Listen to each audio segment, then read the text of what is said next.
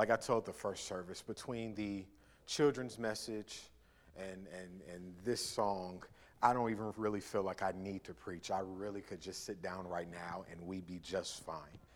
Um, but I have an assignment before me, and uh, I, I, pray that um, we all receive that which God has for us. So, a few, few things. If my voice sounds a little different, or towards the end of the, um, the sermon, uh, it begins to sound a little different, I'm okay, I promise. They told me it's going to take a few months from my, a few weeks to a month for my lungs to get back to 100% after having pneumonia. But it's okay. Don't be distracted by what my voice sounds like. Hear the words of God. Amen. Amen. Amen.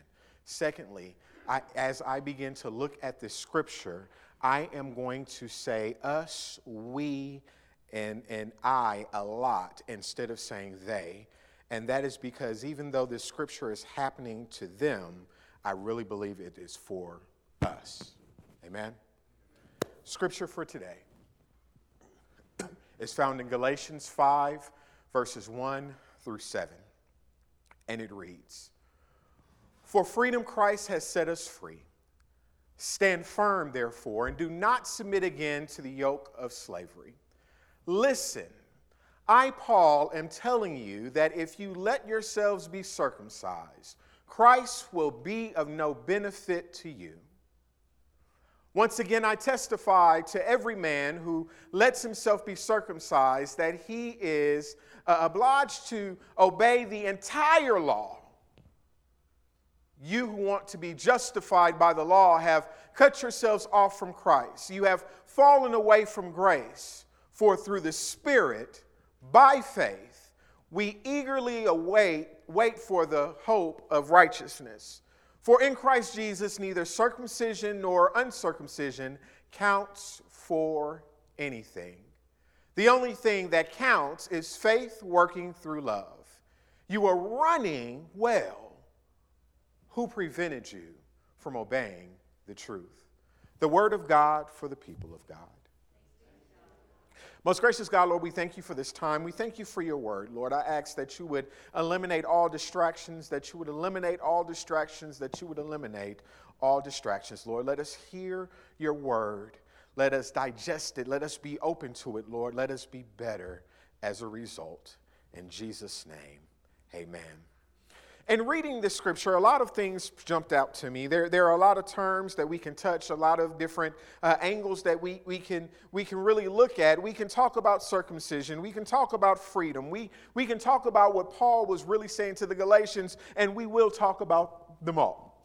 Uh, but today, what, what I need you to see is that Paul is making an appeal to the churches to ignore the direction of the missionaries of that time, telling the people that they must be circumcised. Now, make no mistake that Paul has no issue with circumcision himself, itself.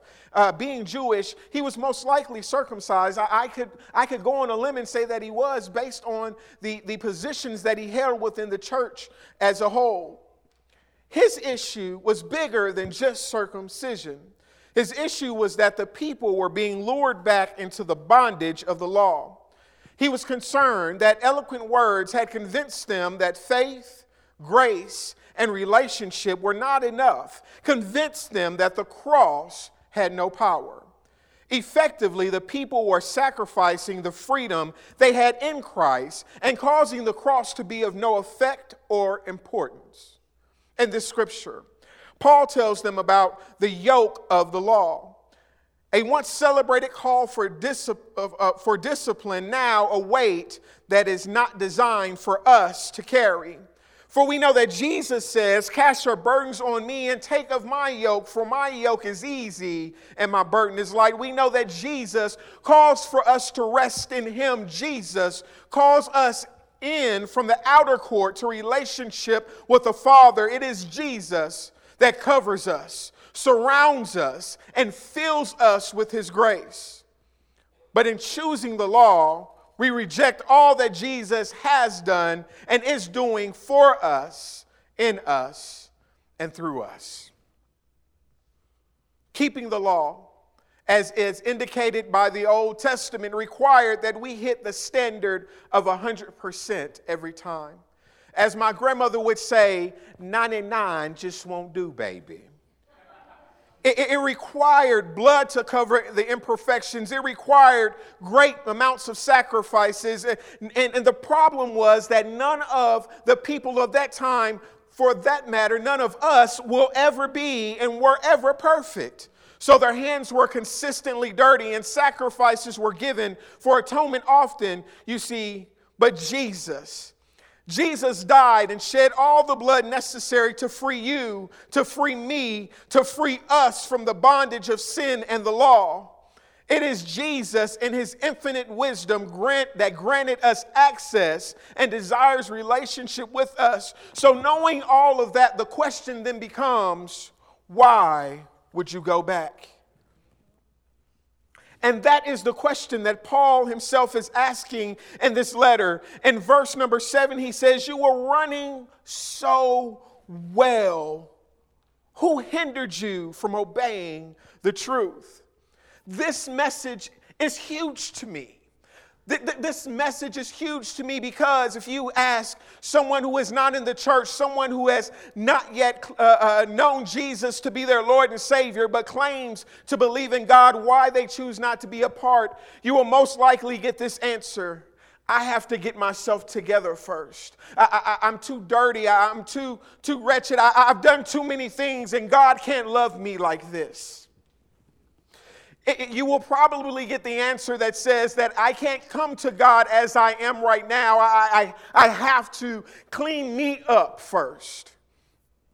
If you ask a new Christian what their biggest fear is, they will most likely tell you that they are afraid of messing all of this up. They're afraid that this great gift that Jesus gave them, they're going to mess up and they're going to lose, and it's never, not going to be theirs anymore because they, they, they have done something that has caused their ability to earn their salvation to be messed up. This tells me that we have not yet, exposed enough people to the gospel message. This tells me that we have not exposed enough people to the good news. And you may ask me why I feel that way, and it's because too many people we see every day are concerned with checking boxes on the nice list and trying to stay off the naughty list as if Jesus was Santa Claus too many people we know and claim to love are under the impression that they can earn their salvation. Too many people in our communities, in our spheres of influence, still believe that they themselves can justify themselves and that they themselves can make themselves worthy.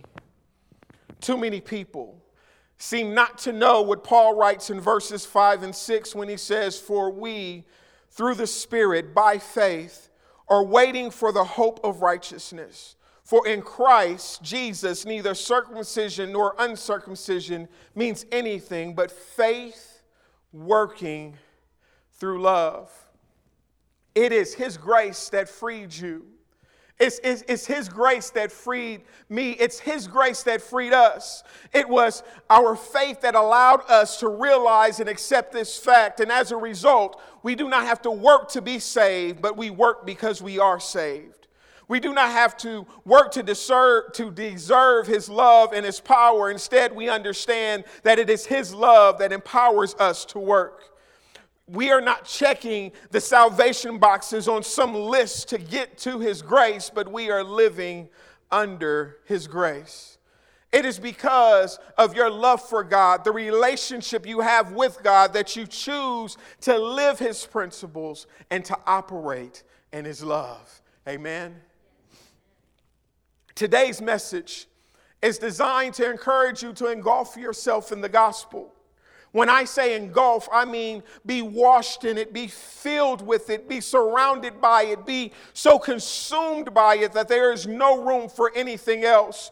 Be so filled with it that anything not like it is put out. Be so filled by it that there is no room for anything else. My old Sunday school teacher used to say it this way I want to be so filled with the Spirit of God that if a mosquito were to bite me, it would leave singing, I know it was the blood. I know it was the blood. I know it was the blood for me.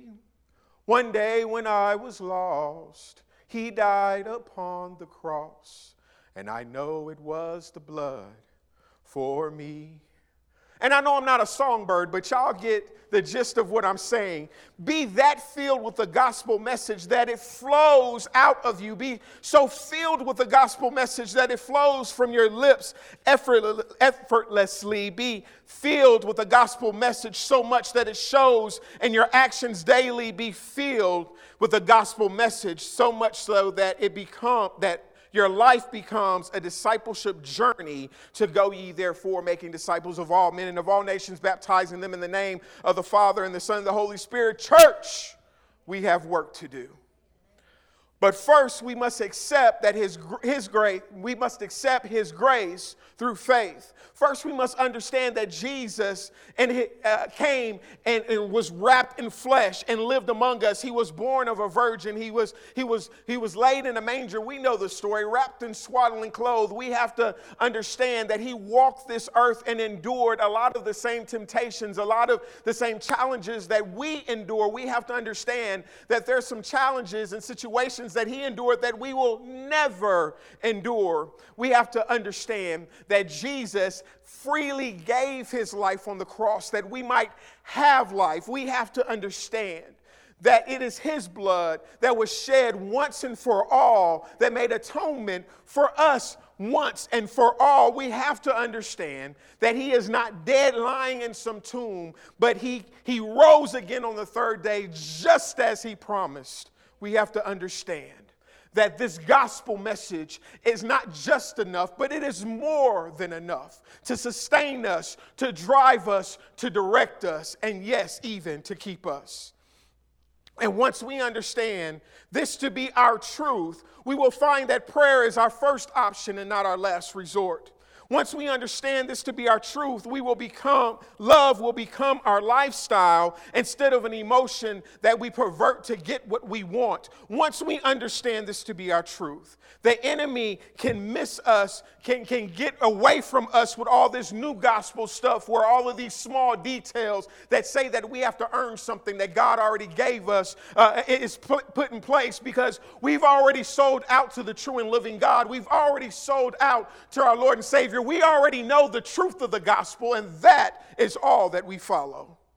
And it is at this point that we can go after the lost and the confused with this, the true and living gospel message. But first, we must be engulfed in this gospel. We must be overtaken by, as the songwriter states, the overwhelming, never ending, reckless love of God. In the name of the Father, the Son, and the Holy Spirit. Amen.